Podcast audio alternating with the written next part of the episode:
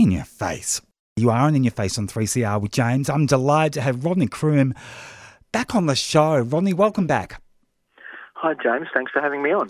Rodney, uh, the Tasmanian government has announced plans or released legislation, draft legislation, to expand its law in relation to expunging uh, historical criminal convictions uh, for the gay and trans and queer community. What can you tell us about their plans?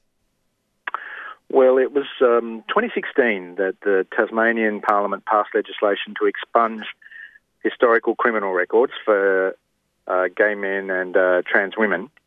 Um, that was unique in Australia because uh, although other states had passed similar legislation in relation to men who have sex with men, um, Tasmania was the only state historically that banned uh, cross-dressing.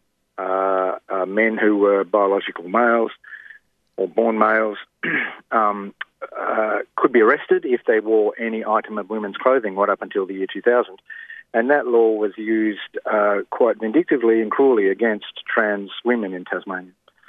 So um, in 2016, this law went through, and that was a great step forward. The then uh, Premier of Tasmania, Will Hodgman, apologised for uh, the old laws, uh, which was very moving for us, given that, like I said, those trans laws weren't repealed in 2000. Tasmania was the last state to have criminal laws against homosexuality.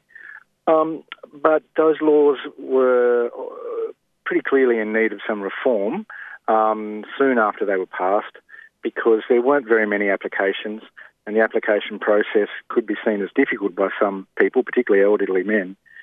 Um, so there was a review of the legislation and that came up with a number of recommendations uh, to make the process easier, to advertise the fact that that expungement was possible more widely, and um, most of all, most significantly of all, uh, to have a kind of redress scheme, uh, scheme where um, people who successfully expunge their criminal records would be uh, uh, would qualify for compensation for the fact that they were charged and convicted under our old laws. Um, this was the first time that idea had been uh, proposed in Australia, and um, uh, it was something that was very strongly supported by Equality Tasmania and other groups. Um, and uh, the government has finally released its response to that review, which unfortunately doesn't include that redress scheme. Um, that's very disappointing from our point of view because we think it would be uh, a really important step forward, not just for Tasmania, but as a, a way forward for the rest of the nation as well. And um, we will be pushing hard now over the next few weeks to make sure that uh, any reforms to this legislation uh, do include this uh, scheme for compensation. It sounds a bit mean spirited that they haven't included compensation, especially as people are getting older, but also the fact that they have suffered so much trauma, you know, by being criminalised unfairly. Uh, and it seems a bit mean of the government to kind of get people's hopes up and then not deliver. Yes, it is. Um, uh, you're right that the the experience of people who were convicted under these old, old laws was always traumatic. Um, uh, the people I've spoken to who were convicted, um, they, they, their names are in the newspaper. Uh, because because of of course they appeared in they appeared in court, the Supreme Court. Um, the ones I've spoken to weren't sent to jail; they were fined, but still there was deep ignominy, and um, they all left Tasmania uh, as soon as they possibly could, uh, and never came back. Um, so it wasn't just uh, them who whose lives were damaged. Tasmania lost them. Um, and of course, before that, in decades earlier, there were men um, and trans women who uh, uh, were sent to jail. Um, and we know that um, you know that that permanently wrecked their lives um, and sometimes led them to take their own life. So, yes, the trauma is deep, um, and it seems only fair that there should be redress available for these people, particularly because, as you said, most of them are very elderly now, um, and they need a sign that the state doesn't just think they shouldn't be criminals anymore, that it actually cares about what they went through. Um, this is an important issue, I think, this issue of redress or compensation, and not only in this sphere of former criminal records it's important, I think, uh, for instance, on the issue of um, gay, lesbian, bi, and trans people being drummed out of the military because of who they were, um, up until the early 90s for gay and lesbian people and later for trans people. Um, I think there's a case for compensation there as well. Um, we need to be saying to the nation that it's not just us who should pay the price for prejudice and discrimination. Uh, the, the, government needs to show leadership on this and to say that the whole of society will bear the cost of prejudice and discrimination. Um, and this, I think, is an important first step in that process. That's why it's so important for us to make sure that this redress is available for those who were um, unfairly, unjustly, and traumatically treated in the past. So, how is the Tasmanian government justifying not including compensation in this draft bill? Well, it's not.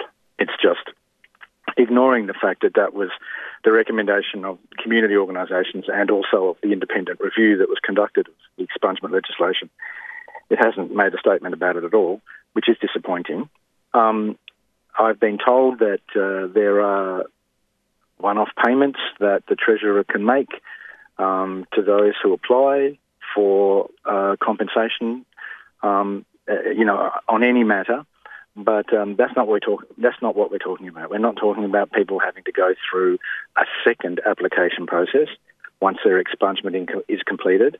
Um, the recommendation in the independent review was that it should be automatic, and uh, that's what we're saying. It should be an automatic payment to anyone whose records are successfully expunged, because that shows clearly that they had a record and that they were treated unfairly by the law. Um, we won't accept a second class process. Um, we want a process where redress is automatically available for people who were mistreated in the past. It sounds like the Tasmanian Premier's got his head in the sand if he thinks that, you know, um, there's a call for compensation and they don't include it in the draft legislation and then don't say why and expect the community just not to say anything and for momentum to build. I mean, you know, there's so many successful activists and campaigns that occurred in Tasmania in relation to queer issues. It's a bit naive of the Premier to think, you know, just don't don't explain it and hope it'll go away. Yes, I don't think that they expect it to go away because you're right. There are there are too many people who are upset about this and who will campaign on it. Um, and uh, even if the government doesn't change its legislation, even if it doesn't include um, a redress scheme, then we'll be seeking that amendment in Parliament, um, and uh, it will be and you know it'll be an issue both inside Parliament and in the community. Um, and it's a shame that it has to be an issue because like I said before, Tasmania was the last state to decriminalise homosexuality and the only state to criminalise cross dressing. And as some of your listeners will remember, that was getting those laws changed caused a, caused a huge fuss. It was the most uh, bitter and polarising debate um, on these issues in Australian history um, that involved the UN and the federal government and the High Court and Amnesty International and all the rest. Uh, and we all like to think now in Tasmania that we've moved beyond that, that that's part of the past, that we're no longer like that. Um, but if we can't deal adequately with the legacy of the past, if we're still having trouble with it, then clearly we haven't all moved on. How many people are we talking about, Rodney? How many? How many would you estimate would be uh, affected by this legislation, and who would possibly seek our compensation? It's really hard to say how many. Um, uh, I, I, I, know that that the laws were enforced up until um, the mid 80s, so there were still men who were being fined uh, for consenting sex in private up until about 1984. Um, so, and obviously, those men would some of those men would still be alive. Whether they would apply um, for expungement if if the scheme was better advertised, and if there was redress, it's it's hard to know. I assume that they were more likely to. Um, but even if it's just one, even if it's just one, that's enough to make a change to the law to show that we care about what happened in the past um, and we're going to make up as a society, um, try and make up for what happened. So you're saying, Rodney, that in the early 1980s, men who have sex with men were being convicted for having sex with each other in the privacy of their own homes in Tasmania? Yep. Wow. That's, that's exactly what I'm saying. Um, and they didn't go to jail at that stage. Jail had been uh, the preferred punishment up until the 1970s. Um, I know that there were also men, um, one of whom is still alive, uh, who were given a choice by the courts, by the Supreme Court, of jail or um, aversion therapy, like electric shock therapy. Um, and he took electric shock therapy rather than jail. That was in the 1970s. So, really, Um, we're asking the government to compensate people for cruel and unusual punishment. Yes. Yes, there wouldn't be a single person of right mind in Australia today who would think that sticking someone in a in an electric chair because they were same sex attracted was a good idea. Um, the, the, most Australians and most Tasmanians would be revolted by that uh, and would agree that um, if that person is still around, which at least in one case I know they are, uh, that they should be compensated. Of course they should. It's a matter of, matter of, of plain, straight, old-fashioned justice. I mean, it's amazing when you think about it, isn't it? And also just consider the police resources that were going into basically spying on people and uh, and convicting them for having sex in the privacy, you know, of their own home, two adults. Um, imagine the police resources that went into it. Um, yes, uh, the cases I'm aware of, uh, the the men would be uh, would be found out, if you like, uh, sometimes incidentally, uh, incidental to a to an investigation about some other crime. You know that it might have occurred in that street, and the police are going around and questioning to see if, who saw something, and then they find there's two guys in the house and there's only one bed, and then off they go. So um, sometimes it wasn't the police hanging around outside the window. Some, sometimes it was uh, discovered incidentally. Um, but yeah, when I came out in 1987, I was warned by those older than me, gay men older than me, that the police had a so-called pink list of known homosexuals who they could arrest at any time, uh, and that I should be careful about not getting on that list. Um, uh, I, not long after that, I became part of the gay law reform group and was probably definitely on the list. but um, yeah, that the Tasmania that I came out into was a police state. Absolutely, and you know, uh, LGBTIQA plus people were terrified of the police, um, and uh, with good reason because of these recent arrests that had occurred right up until just a few years before I came out. Rodney, has the Tasmanian government or the Tasmanian police ever confirmed or acknowledged that pink list?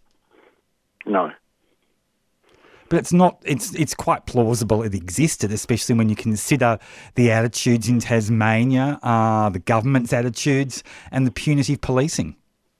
Oh yes, absolutely. It's quite believable, um, and the uh, information about that would come from uh, that was uh, closeted gay men who were high up in the public sector, in the public service. Uh, would talk about the police having a pink list and being afraid that they might be on it and therefore targeted um, for blackmail or whatever it might be. Yeah, so there was concern uh, in quite high places that this list existed, and it's perfectly credible. Um, you just had to see the response to us when we first came out as a law reform group and had a little stall at Salamanca Market to get petitions on the signature, signatures on the petition. The um, Hobart City Council banned our stall, and the police came in and arrested us all. Um, it was a very punitive place if you were gay or trans. Tell us a bit more about the arrest process. Like you were taken to the police station. Um, I presume you were held for some time. Yes. Yes, so uh, like I said, we had a stall at Salamanca Market, uh, a stall which is still there every Saturday. Um, and uh, the council wanted to close it down because it didn't want any, quote, homosexuals in its family market, unquote. Uh, we set the stall up anyway because we felt that that was discrimination. And then the police came in and we were arrested. Uh, anyone associated with the stall, anyone carrying one of our petitions, anyone with a poster that had w- the words gay or lesbian on it or a pink triangle could be arrested. Um, and uh, taken away to the main police station in Hobart in Liverpool Street. Um, some were let go, and some who were considered leaders were kept in solitary cells for indefinite periods. So that, that's what happened to me. I was kept uh, for I didn't know how long, um, uh, sometimes into the evening. Uh, so that was that would have been seven, six or seven hours or so. Um, and we were threatened with jail if we returned to Salamanca Market the next week. So they said, um, if you go back there, then um, you will be uh, you'll be straight off to Risdon Prison. Just incredible and uh, so torturous, so unjust. Uh, and just so harsh. And no wonder people were living in fear, and no wonder uh, people need compensation for that for that treatment.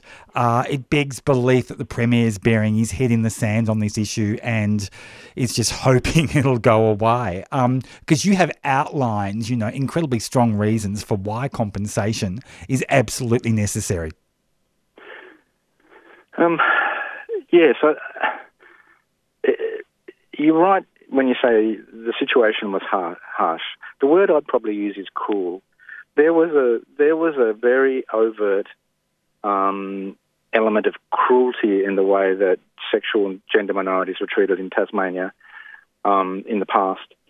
Uh, sometimes calculated cruelty, and the trauma is impossible to quantify. I mean, no amount of money could ever compensate for uh, families losing loved ones to suicide or, or, you know, to immigration to other states and never returning. Um, or, or to the ignominy of having your name in the newspaper and losing your job and losing your family and losing everything.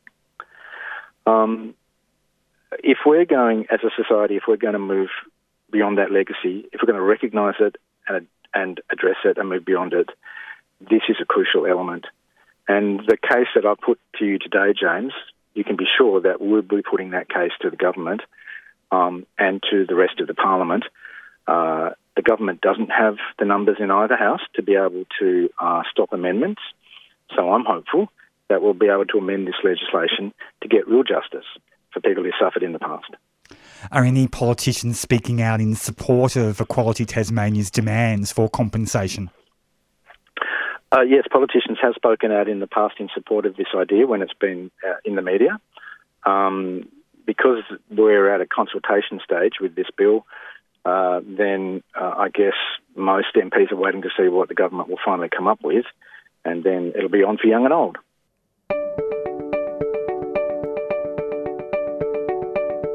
In Your Face would like to thank Thorn Harbour Health for their sponsorship of this program. Thorn Harbour Health envisions a healthy future for our gender, sex, and sexuality diverse communities, a future without HIV, and a future where all people live with dignity and respect. To find out more, search Thorn Harbour Health on your search engine or Facebook.